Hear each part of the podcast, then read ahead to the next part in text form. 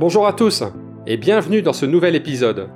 Pour ce 31e épisode dédié à la communication responsable, j'ai eu le plaisir d'accueillir Thomas Parotti, le fondateur de l'agence Mieux. Fini la publicité de papa avec ses stéréotypes datant des années 50. Aujourd'hui, place à une communication engagée, responsable. Pionnier en 2009, Thomas nous explique comment avec son équipe, il aide les entreprises à communiquer sur leur stratégie et leur démarche RSE. Je vous souhaite une bonne écoute et vous donne rendez-vous dans le prochain épisode. J'ai le plaisir d'accueillir Thomas Parotti. Salut Thomas et bienvenue dans le podcast. Salut Christophe. Donc je rappelle que tu es le fondateur de l'agence Mieux, une agence conseil en communication engagée et qui aide les entreprises, les marques à communiquer de manière responsable. Est-ce que tu peux nous présenter les services de l'agence Thomas? Déjà, merci beaucoup pour euh, ton invitation. J'ai créé Mieux euh, en 2009 avec la conviction que la prochaine grande transformation de l'économie serait pour euh, permettre de réduire les risques de dérèglement climatique et d'exclusion sociale.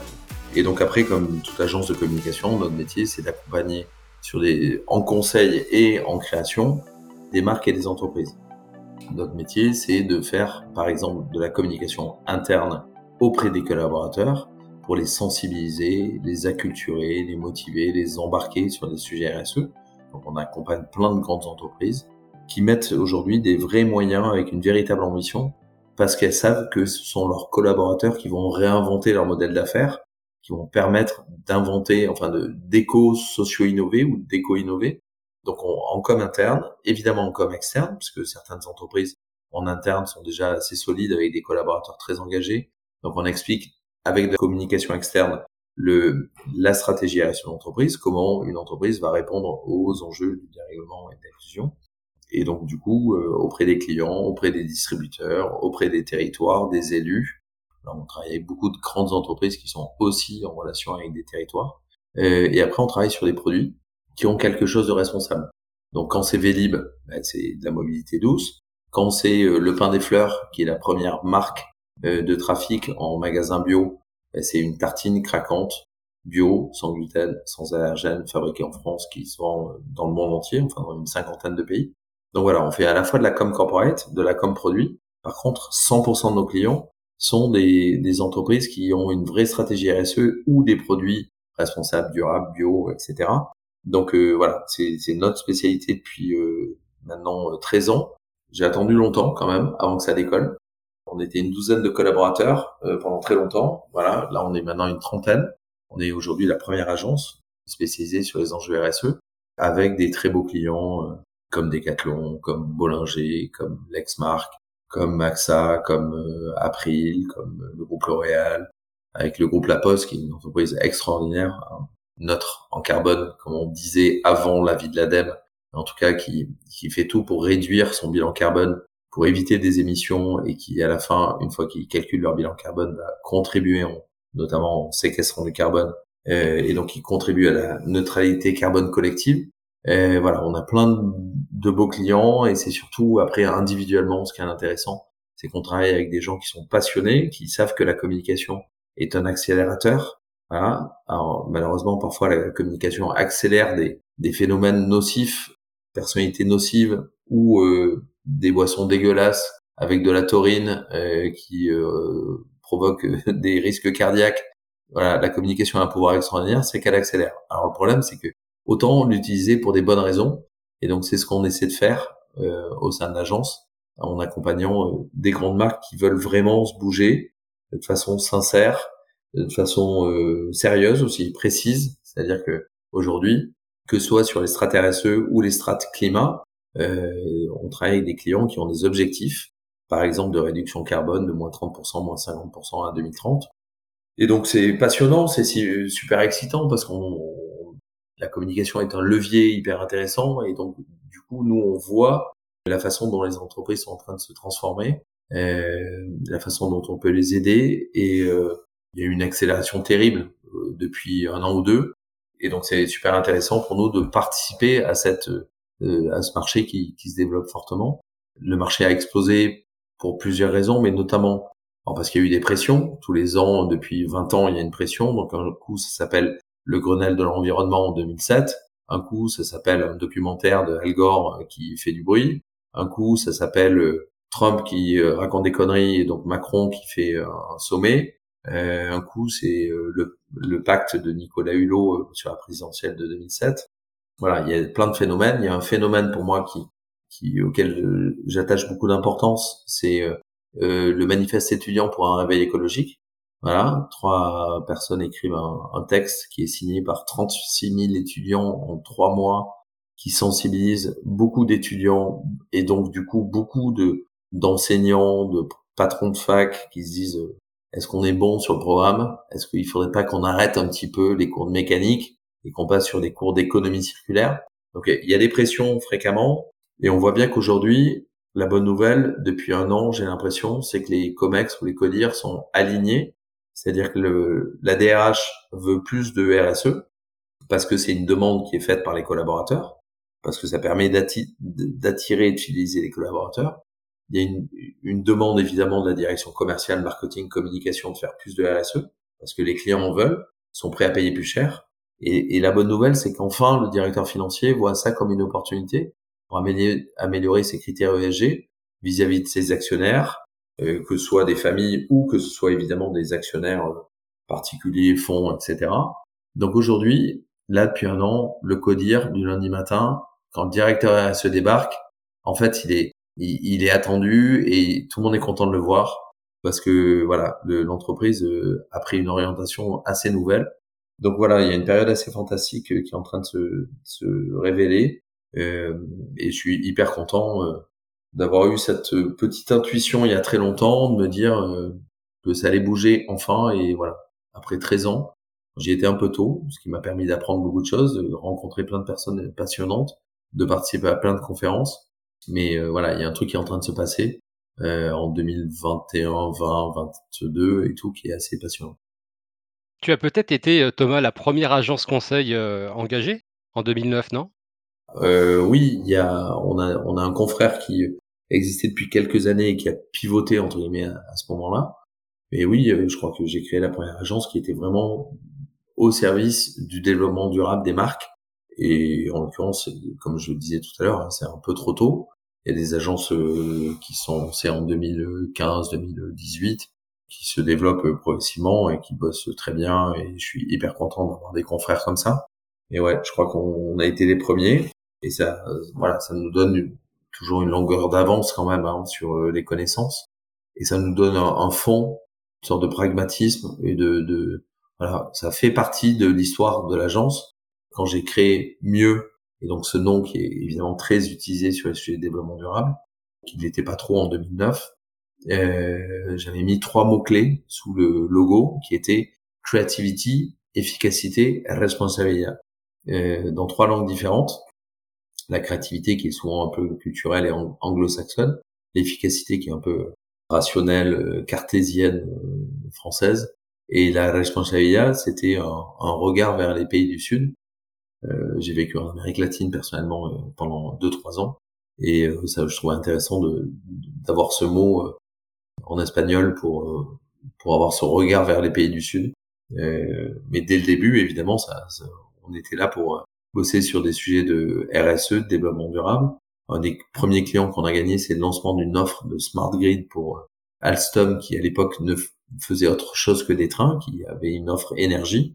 Donc en fait, on avait lancé, euh, ils avaient créé ce qu'on appelle un démonstrateur, c'est-à-dire un bâtiment avec des éoliennes, du photovoltaïque, et au lieu de le renvoyer chez Enedis EDF, ils le stockaient dans un ondulateur euh, au parking et ils le redistribuaient dans le bâtiment.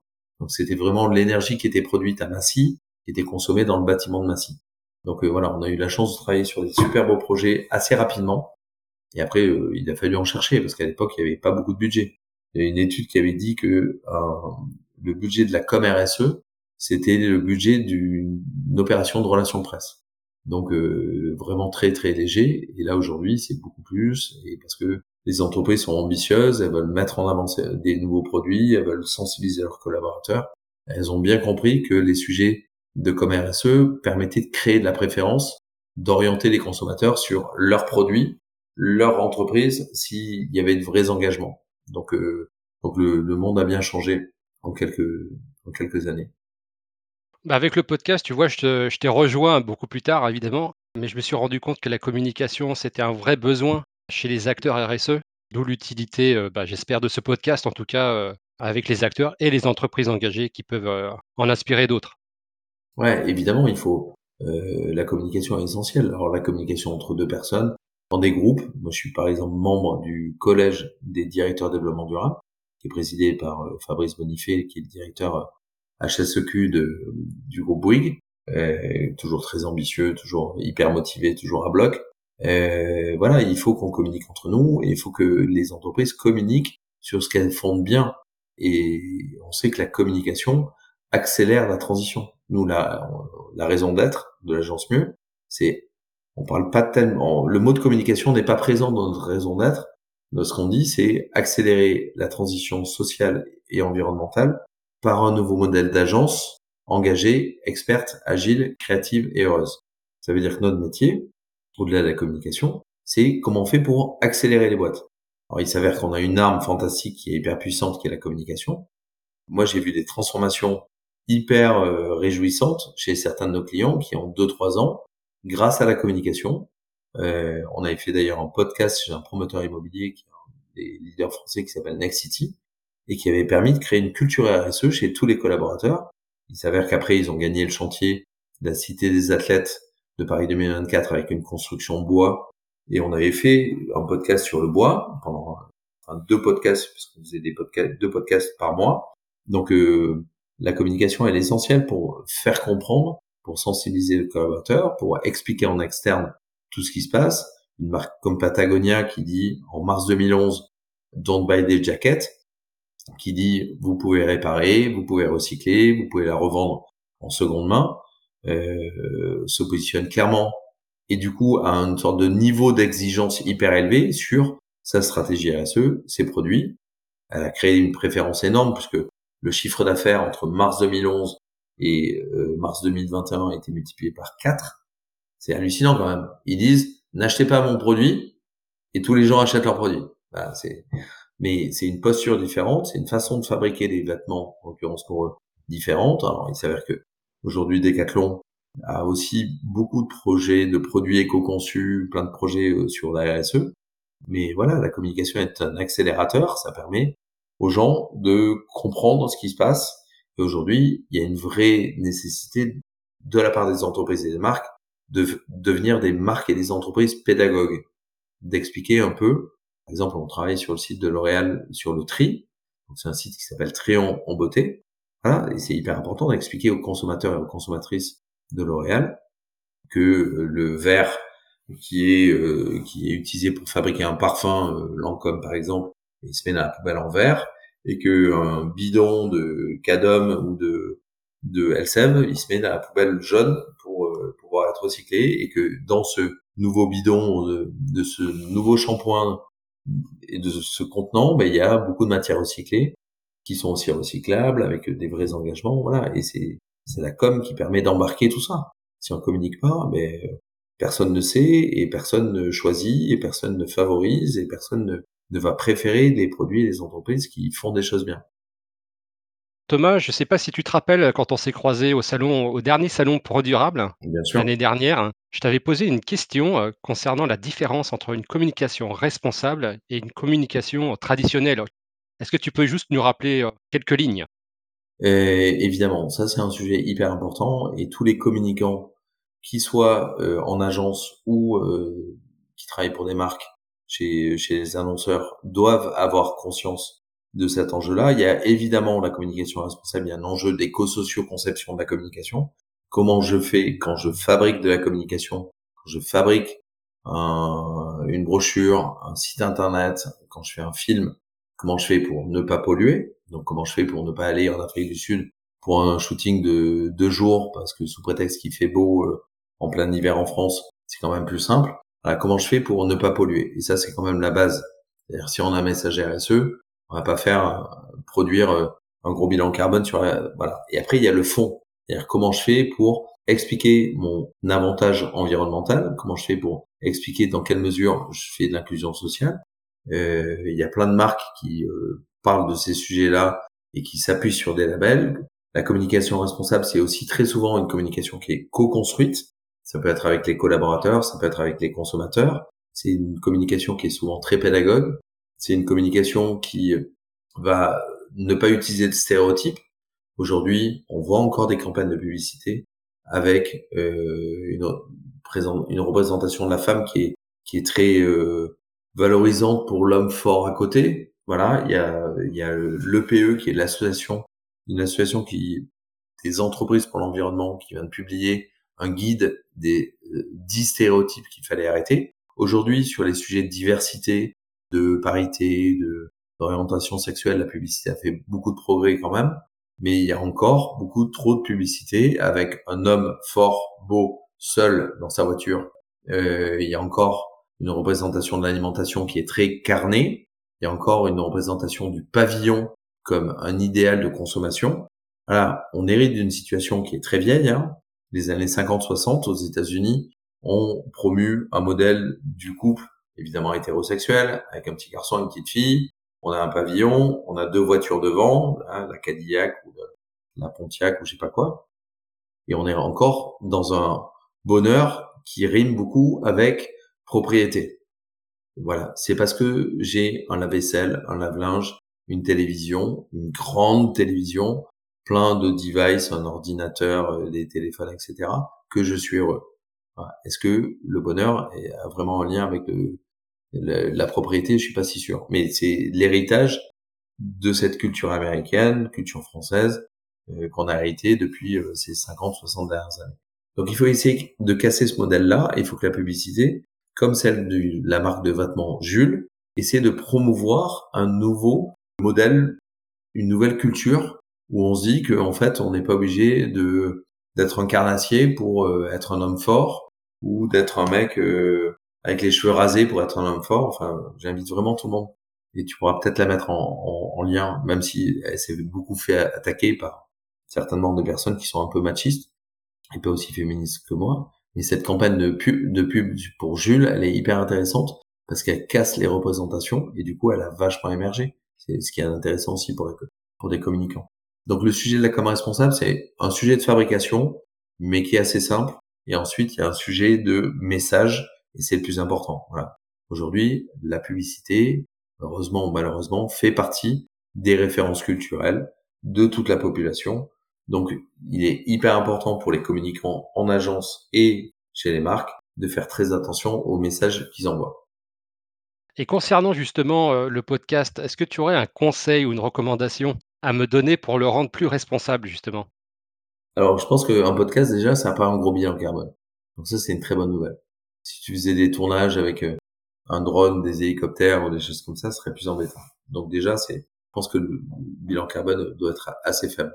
Après, sur les sujets du numérique responsable en général, puisque le podcast, vous l'écoutez sur des plateformes euh, ou sur euh, un, site euh, qui t'appartient, il faut, ben, le sujet, c'est l'hébergement globalement. numérique responsable, aujourd'hui, franchement, on essaie de se raconter un peu des histoires sur les images, enfin le fond noir, sur les typos, sur pas trop de vidéos, pas trop de photos. Effectivement, tout ça est vrai. Sur euh, l'éco-conception du code, comment les développeurs vont avoir une sorte d'écriture épurée euh, sur pour fabriquer un site internet. Évidemment, tout ça c'est important. Après, quand il y a du trafic, l'important c'est l'hébergement. Donc nous, on travaille avec un super hébergeur qui est le premier hébergeur à mission qui s'appelle Data Campus, qui est le moins énergivore de France, voire d'Europe. Entreprise d'émission, enfin ils font tout, ils ont un bâtiment fabriqué avec du bois de la région, parce que comme ils sont au Futuroscope, il y a des forêts pas très loin. Ils ont un niveau de sécurité, et ça c'est hyper important évidemment chez un hébergeur, qui est très élevé, parce qu'en fait, comme ils sont dans cette région de Poitou-Charentes, Vendée, etc., il y a pas mal de mutuelles présentes. Donc il faut un haut niveau de sécurité. Euh, mais euh, voilà, sur le numérique responsable, moi, le, le, truc le plus important, c'est vraiment l'hébergement. Donc, pour réduire le bilan carbone de ton podcast, qui est certainement déjà très léger, mais ce serait intéressant de le calculer. Il faut un bon hébergeur. Ben, merci Thomas pour ces précieux conseils. Alors déjà, moi, j'ai décidé de ne plus diffuser sur YouTube. D'accord. Oui, j'en ai diffusé quelques-uns au début. Et après, bon, j'ai vu que voilà, ça pouvait, heu, ça pouvait améliorer justement mon éco-responsabilité, donc je ne diffuse qu'en audio. Alors il y a une étude qui a été faite par euh, Greenpeace en 2015, hein, qui est un peu vieille, où ils avaient regardé tout globalement le, le la quantité d'énergie renouvelable utilisée par les GAFAM. Euh, Google était pas mal de mémoire, ils avaient 68% d'énergie renouvelable. Euh, Apple avait 86. Le pire, c'était LinkedIn 11 et euh, Netflix 17. Voilà. On, on, raconte souvent que regarder un film sur Netflix, un film d'une heure trente, hein, c'est la consommation d'un frigo pendant deux ans, frigo de taille moyenne, pendant deux ans. Donc, et on sait que du coup, acheter un, un, un DVD, tu te rappelles euh, les DVD Ouais, ouais. Des, petits comme ça qui, qui brillaient, voilà, qu'on achetait, donc qui étaient fabriqués avec certainement en Chine, avec un, un emballage plastique euh, avec un peu de pétrole euh, d'Arabie Saoudite, hein, sûrement. Et le bilan carbone d'un DVD est à peu près équivalent à un film sur Netflix. Alors ça, c'était cette vieille étude de Greenpeace. De, de Greenpeace. Donc j'espère que euh, LinkedIn et Netflix ont, ont utilisé plus d'énergie renouvelable sur des serveurs qui sont aujourd'hui, j'espère, moins énergivores. Il y a du boulot encore. Thomas, quelles sont les entreprises clientes de l'agence? Alors, on a des, on travaille avec des grandes entreprises et, et on travaille avec euh, des startups. Le seul critère, c'est l'impact, en fait l'impact que ces entreprises ont. Alors, on travaille avec Total Energy et on est très fiers de travailler avec Total Energy France. Total Energy France, c'est à la fois le réseau des stations-service que tout le monde connaît, mais c'est aussi les cartes pétrolières que beaucoup de professionnels connaissent.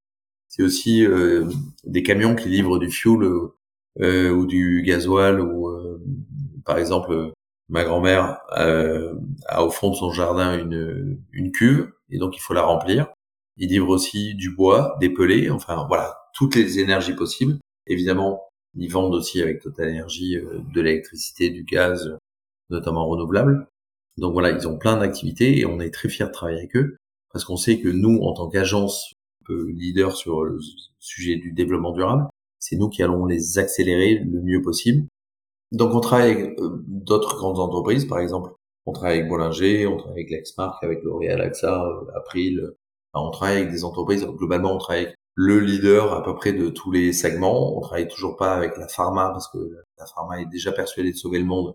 Donc la RSE visiblement les intéresse pas. Et en l'occurrence, quand on attendait le vaccin contre le Covid, ni le patient, ni le médecin, ni le pharmacien s'intéressaient au suremballage du vaccin. Donc euh, c'est compréhensible. Ils sont à la bourre, ils sont pas bons, ils sont pas très intéressés par le sujet, mais ils vont finir par y arriver. Voilà.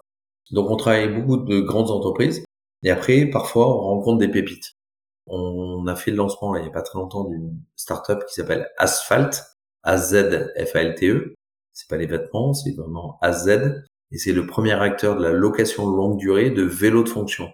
Donc il y a des entreprises, comme par exemple le BCG, cabinet conseil en stratégie hyper reconnu, hyper fort, etc., qui a plein de hauts potentiels, des mecs qui ont, des hommes et des femmes qui sont brillants, qui ont 30 ans, qui habitent dans Paris, et qui n'ont pas besoin d'une voiture, sauf quelques jours. Donc du coup, Asphalt, eux, ils proposent des vélos de fonction, quel que soit le profil de la personne, euh, si elle a des enfants ou si il a des enfants qui déposent à l'école le matin, il aura un vélo cargo, s'il est sportif, il aura un vélo euh, sportif, s'il est euh, cool, il aura un vélo cool. Donc on accompagne par exemple Asphalt. On travaille aussi avec une boîte qui va un peu révolutionner le monde de l'énergie, qui s'appelle Carbon Loop, leur métier, c'est euh, de décarboner l'énergie. Ils produisent de l'énergie avec de la biomasse, donc c'est neutre en carbone, et ils vont générer un déchet. La biomasse, c'est un four. Globalement, tu mets des déchets de scierie, tu mets des, bouts de végétaux, tu mets pas un tronc d'arbre. Hein. Euh, ça, c'est fait pour les meubles. Et, et, ce four, quand il chauffe, il produit de l'énergie, de l'électricité, de la chaleur. Et le déchet, qui s'appelle le biochar, euh, a deux qualités. Un, il séquestre le CO2 et la deuxième qualité, c'est qu'en fait, il va euh, régénérer les sols. Et les agriculteurs qui ont un petit peu défoncé leur euh, surface agricole depuis 50 ans avec euh, les phytos, ont très très envie d'acheter du biochar pour régénérer leur sol et remettre de la productivité naturelle avec ça. Donc plus tu produis d'énergie, plus tu séquestres du carbone. Et ça, c'est évidemment un nouveau paradigme dans l'énergie qui, depuis 150 ans que ça existe, enfin 150 ans, on va dire le charbon avec les chemins de fer, depuis toujours, quand tu produis de l'énergie, t'émets du CO2. Et là, c'est l'inverse. Donc c'est hyper intéressant. Voilà, donc on bosse avec quelques startups, mais qui sont vraiment des startups où il y a une vraie rupture sur le marché, où ils apportent un service vraiment différenciant. Voilà, après avec quelques sujets qui nous font très plaisir, euh, qui nous touchent personnellement. Enfin voilà, on a quelques où on bosse avec une ou deux PME, notamment sur des sujets de rénovation énergétique. On sait qu'aujourd'hui un des problèmes de la France, c'est sa surconsommation énergétique parce que les bâtiments sont pas isolés. Euh, donc on peut faire financer ces travaux d'isolation, de changement de chaudière, etc., avec des nouveaux modèles de défiscalisation. Donc on accompagne par exemple un acteur là-dessus. On accompagne aussi une nouvelle euh, plateforme digitale qui propose des services financiers euh, de type euh, bancaire, néobanque, plus de plateformes d'exchange. Donc tu vas pouvoir acheter et vendre des cryptos, sachant qu'il faut avoir des cryptos qu'ils ont créés eux, qui est un crypto sustainable, et sur lequel on va rattacher aussi une plateforme d'achat. Tu vas pouvoir acheter que des produits responsables. Le projet est assez complexe, il est hyper intéressant euh, parce que là aussi euh, assez révolutionnaire. Donc euh, on travaille avec des petits révolutionnaires ou des gros qui ont beaucoup d'impact et qui sont hyper intéressants parce qu'on sait que si on les aide à réduire de 1 ou 2% leur bilan carbone, et ça fait beaucoup de tonnes de CO2. Thomas, est-ce que tu peux nous parler de l'impact de tes services, des services de l'agence, sur les entreprises clientes mais aussi sur les collaborateurs, euh, tes équipes en interne? Alors, quand j'entends impact de l'agence, il y a évidemment un premier impact qui est comment on rend nos campagnes efficaces. Et donc, du coup, on essaie de mesurer, on a lancé une sorte de, de petit dossier de R&D interne pour essayer de mesurer l'impact qu'on avait sur nos clients et dans quelle mesure leur permettait de mieux expliquer leur stratégie RSE, comment euh, ça vous permettre de générer de la préférence. Donc, euh, il y a ce sujet qu'on vient de lancer. Mais évidemment que toute campagne, toute action, on doit la mesurer.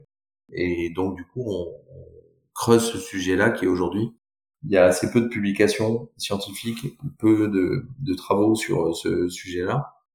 Quand on fait une campagne de publicité, on connaît euh, son impact en termes de, de mémorisation, de création de notoriété, d'amélioration d'image, etc.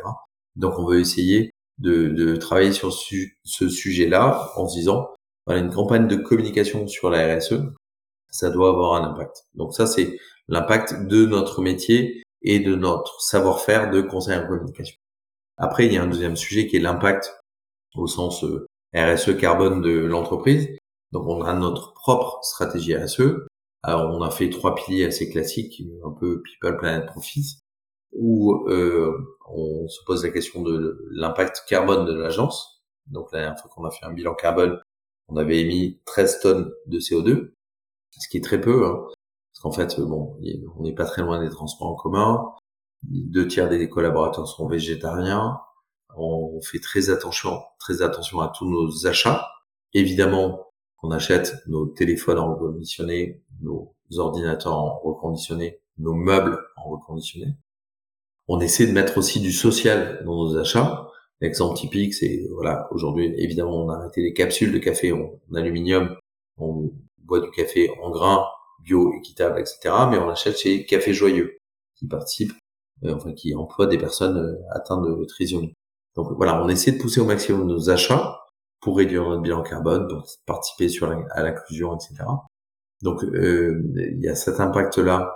voilà. Ensuite, sur la partie euh, on fait beaucoup d'efforts et je crois qu'aujourd'hui, il y a beaucoup de gens qui nous envoient leur CV aussi parce qu'on a une politique sociale de qualité de vie au travail, je crois, assez ambitieuse, notamment par rapport à beaucoup d'agences où il y a beaucoup de maltraitance, de violence, de harcèlement, voire de viol.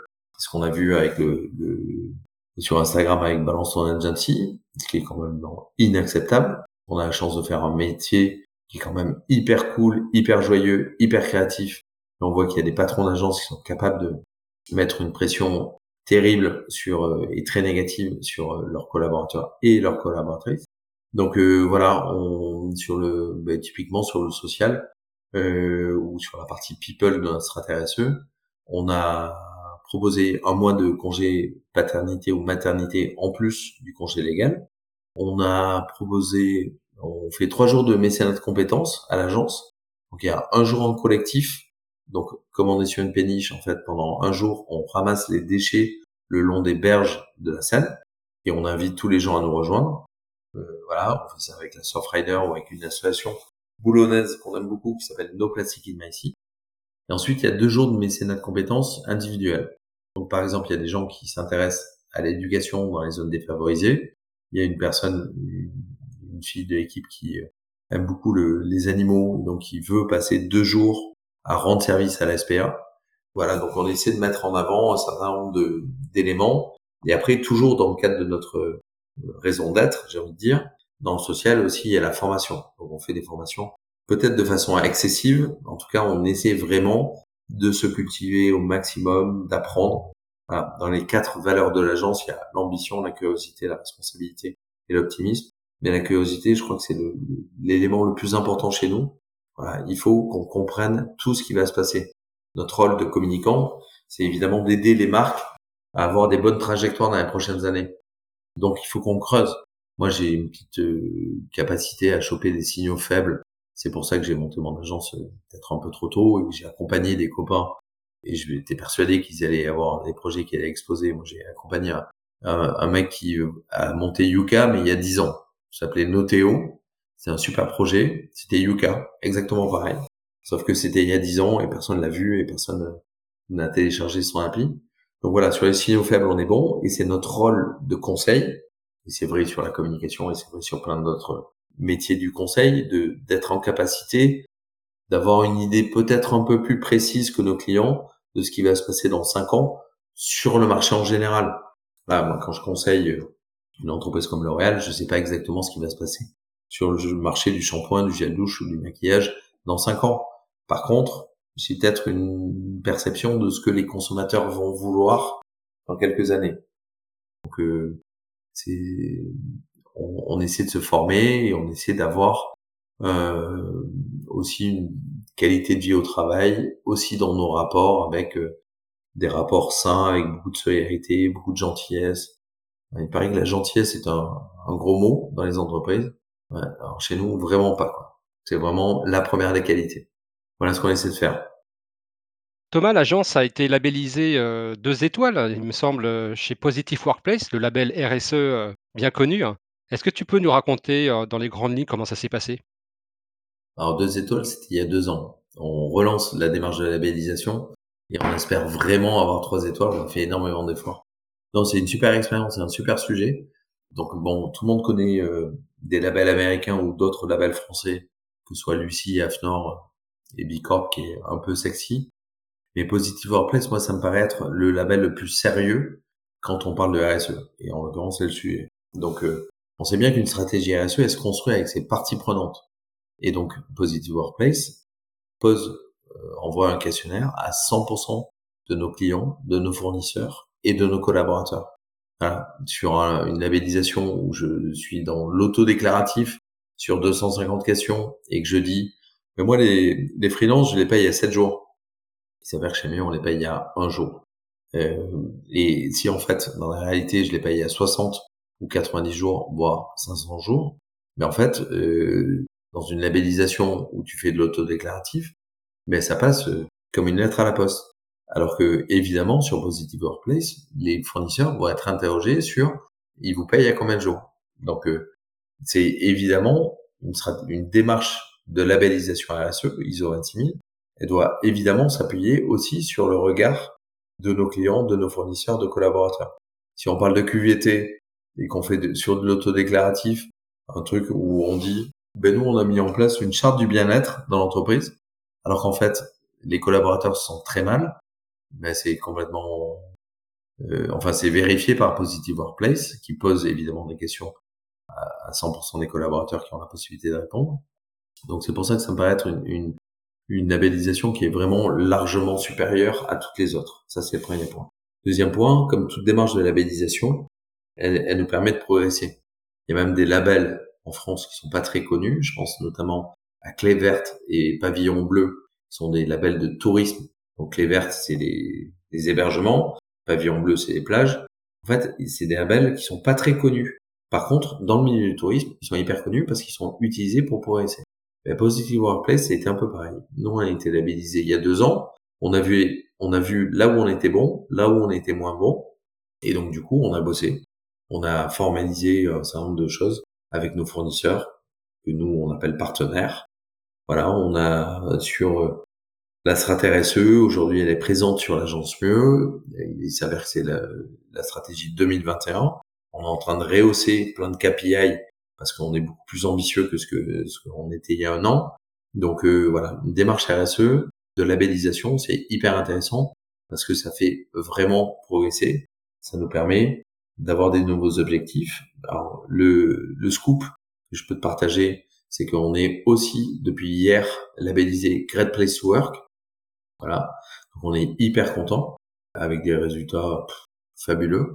Des collaborateurs qui disent je suis content de venir tous les matins à 100%. Donc moi, ça c'est mon kiff. Euh, c'est presque mon seul objectif professionnel dans la vie, c'est que les gens soient contents de venir tous les matins. Et donc du coup, on a ce label euh, en plus, mais sur certains critères, on n'est pas très bon. Donc du coup, ça veut dire qu'on va faire un séminaire pour essayer de répondre à ces nouveaux enjeux. On va faire un séminaire et comme d'habitude, on va finir dans un très bon restaurant qui est dans le 9e, qui s'appelle Mieux, qui a été monté par un mec qui s'appelle Thomas, qu'il y a deux trucs dans la vie, deux sujets. C'est un, le développement durable. Donc il y a une entrée, un plat, un dessert euh, végétarien ou vegan. Et, euh, et le deuxième truc, c'est les copains. Et je suis assez d'accord avec lui. Voilà. Deux trucs dans la vie, développement durable et les copains, ça me va bien. Voilà, donc on va faire un séminaire dans quelques semaines pour essayer de se parler un peu et pour essayer d'améliorer euh, encore quelques points. Voilà, c'est une démarche de labellisation, c'est toujours une, un chemin de progrès qui nous permet de nous améliorer constamment. J'ai envie de te dire de faire mieux. De mieux en mieux. De mieux en mieux. C'est le nom de notre démarche RSE. Thomas, est-ce que tu peux nous raconter brièvement ton parcours et ce qui t'a poussé à créer l'agence Mieux? Alors mon parcours, euh, je suis né à Brive-la-Gaillarde, j'ai fait ma prépa à Bordeaux, sud de Toulouse, président du BDE, trois années extraordinaires. Je suis parti ensuite au Chili pour euh, parler de vaccination. Euh, avec les autorités euh, publiques, avec euh, les, les, enfants, les vieux, etc. Et je suis rentré en France dans une agence qui était la première agence de communication corporate et qui avait inventé la communication. Après, je suis rentré dans la première web agency qui avait plein de services vraiment pour le digital. Ensuite, je suis rentré chez CRM Company qui a été la première agence à dire le digital, le plus important, c'est la data. Donc, je suis toujours, j'ai eu la chance d'être dans des agences qui sont développées très fortement parce qu'elles étaient les premières à arriver sur le secteur et à dire la communication change, on va apporter. Donc ça, ça fait partie de l'histoire et aussi de ma volonté de créer une agence entre guillemets innovante au-delà du sujet du développement durable. Après, il s'avère que les sujets liés au social et à l'environnement me touchent particulièrement. Moi, je suis engagé dans des associations depuis très longtemps. Il s'avère qu'à 15 ans, 16 ans, j'ai poussé la porte d'une association qui s'appelle Amnesty International travaille sur les droits de l'homme. Et euh, c'était euh, l'année précédente la sortie de prison de Mandela, le mur de Berlin, Tiananmen euh, en Chine, à Pékin, avec ce, ce mec face au, au tank chinois. Donc voilà, j'ai toujours, je me suis toujours intéressé aux droits de l'homme, au social, et après à l'environnement, parce que voilà, étant originaire de Brive-la-Gaillarde, je ne cacherai pas que la forêt, la campagne, la pêche, euh, avec euh, mon grand-père, il était pas très loin. Je, mon grand-père avait une, ferme et je lui filais un coup de main. J'ai eu la chance d'aller très souvent au bord de l'Atlantique et je suis un amoureux de l'océan depuis très longtemps et je ramasse des déchets malheureusement de plus en plus souvent, mais je le fais depuis, euh, euh j'ai envie de dire, depuis que je suis né. voilà, donc euh, et par ailleurs, je suis trufficulteur. étant originaire du Périgord, j'ai la chance d'avoir un papa qui a eu la bonne idée de d'acheter des terrains sur lesquels on a planté des chênes truffiers. Et donc au mois de janvier, on ramasse, on ramasse des, des. Voilà. Donc j'ai toujours eu cette proximité avec la nature, avec les enjeux sociaux et j'ai presque envie de dire politiques. Donc quand euh, j'ai compris que ça allait être la prochaine transformation, il était évident pour moi de créer cette agence-là et c'est ce qui fait que j'ai créé mieux en, en 2009. Thomas, avec l'agence, quelle innovation euh, comptez-vous apporter euh, cette année? Alors, le, dans le métier du conseil, l'innovation, elle n'est pas euh, technologique. Euh, voilà, on fait ce qu'on appelle des, des, prestations intellectuelles. Donc, euh, en fait, l'innovation, c'est de toujours être plus expert des sujets RSE. On a des méthodologies, par exemple, pour communiquer sur le carbone, une méthodologie qui s'appelle Merci, mesurer, éviter, réduire, contribuer, impliquer, impliquer les salariés et, impliquer les, les clients voilà, on a une, en fait, l'innovation, pour moi, dans un métier de conseil, c'est vraiment l'exigence de plus en plus forte qu'on doit avoir sur nos métiers. Euh, et c'est ce qui manque à beaucoup d'agences euh, historiques, voire préhistoriques. Mais c'est cette non-exigence. Voilà. Aujourd'hui, nous, on, on, refuse certains clients parce que euh, il manque de cohérence. Il y a une marque, il y a pas très longtemps, qui voulait nous briefer sous prétexte que leur emballage vert était moins était plus recyclable que l'emballage euh, plastique de leurs concurrents. Sauf que sur le reste de la chaîne de valeur, ils étaient pas très clean, pas très engagés, pas très responsables. on leur a dit bon, ça fait 30 ans que ça existe, votre pot de yaourt en verre, euh, donc c'est c'est pas un bénéfice, ça sert à rien de faire une communication là-dessus parce que les consommateurs vont vous reprocher ce qui est voilà, ce qui est ce qui est fait avant et votre maltraitance des producteurs de lait. Donc euh, voilà, je crois qu'il faut qu'on soit de plus en plus exigeant, que aujourd'hui des marques dégueulasses ne trouvent plus d'agence. Il faut que le, les, les, communicants, pas forcément les patrons parce que c'est pas eux qui vont le faire, mais les, les professionnels des agences de communication, euh, les jeunes, les moins jeunes, mais qui sont salariés, refusent de travailler sur certaines marques. Chez nous, il y a un droit de retrait. Si t'as pas envie de travailler sur Maurice, dont la raison d'être est d'aider les fumeurs à arrêter de fumer, peut-être que l'agence Mieux serait d'accord pour travailler pour eux. Après, toi, peut-être que pour des raisons personnelles ou professionnelles, t'as pas envie de travailler là-dessus. Donc, tu as le droit d'exprimer ton droit de retrait. Mais euh, voilà, il faut une. Je crois que l'innovation, c'est vraiment l'exigence qu'on doit avoir nous, évidemment sur les campagnes qu'on produit, qu'on crée, qu'on imagine, qu'on conçoit, qu'on invente. Et c'est aussi l'exigence qu'on doit avoir vis à -vis de nos clients. Thomas, tu souhaitais me parler d'un sujet en particulier. À toi la parole. Euh, non, moi, il y a un truc qui m'énerve particulièrement en ce moment. Euh, pour bien connaître le sujet, le sujet du greenwashing était assez élevé il y a une dizaine d'années parce qu'il y avait un manque de formation, de connaissances, etc. Voilà. Et, le greenwashing a, beaucoup baissé euh, au cours des dix dernières années. Et là, depuis un an, ça repart à fond.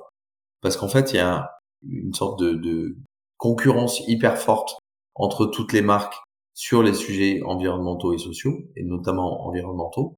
Donc du coup, par manque de formation, par manque de professionnalisme, il y a des marques qui font des campagnes avec des agences qui sont euh, du greenwashing, avec des mauvaises représentations.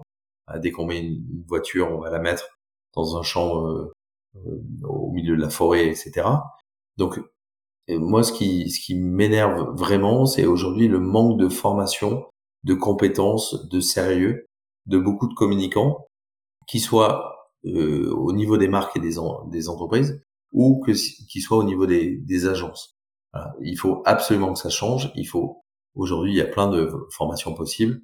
Il y a des mecs comme Mathieu Janisch, Yves Kapler, euh, Thierry, Thierry euh, Daniel Luciani, qui font plein de formations à la communication responsable sur le fond, la forme, etc. Il faut absolument que ça change parce que sinon la communication, qui a déjà une image pas très positive, va se faire attaquer encore plus. La Convention citoyenne climat, assez rapidement, dès la deuxième réunion, ils ont dit, bah, la communication, il, y a un gros problème au niveau de la publicité de la communication.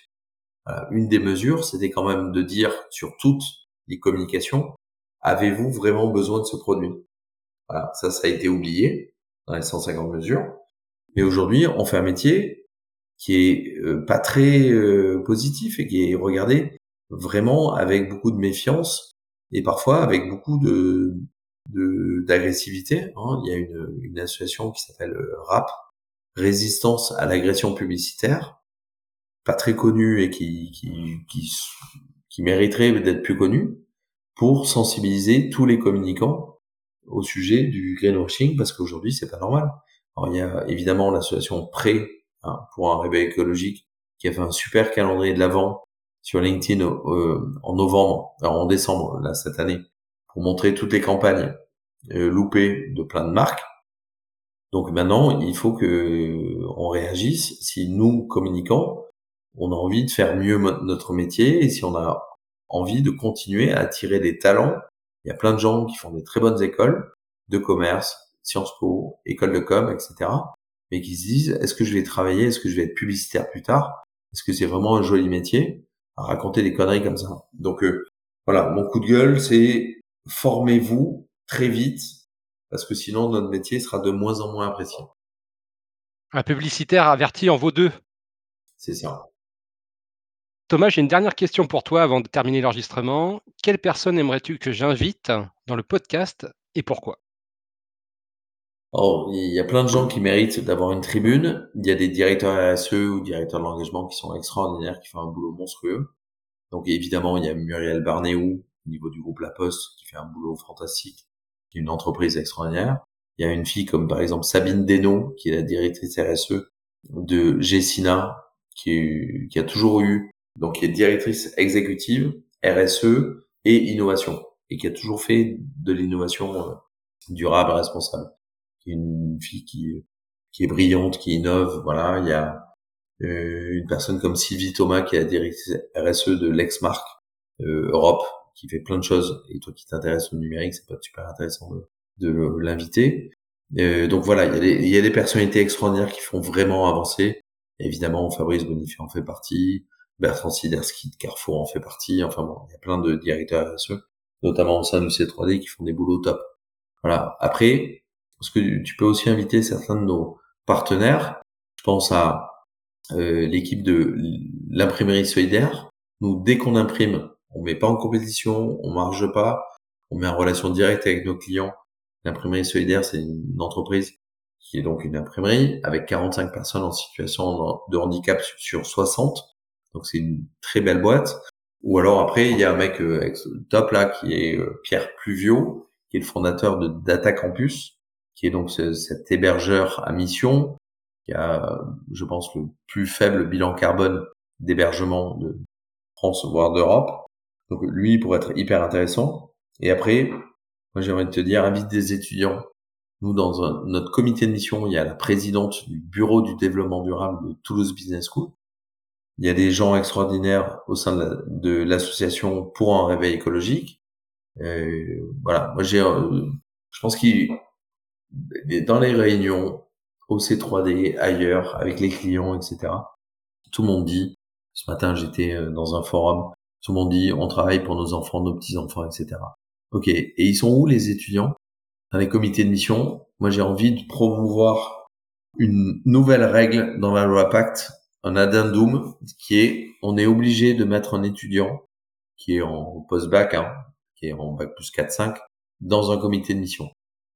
Voilà, il faut qu'on écoute les étudiants. Quand tu rencontres une personne comme Léa Falco, qui s'occupe du plaidoyer de pour un réveil écologique, cette fille, elle est passionnante, elle est hyper engagée, elle est, elle dénonce les entreprises qui bossent pas bien.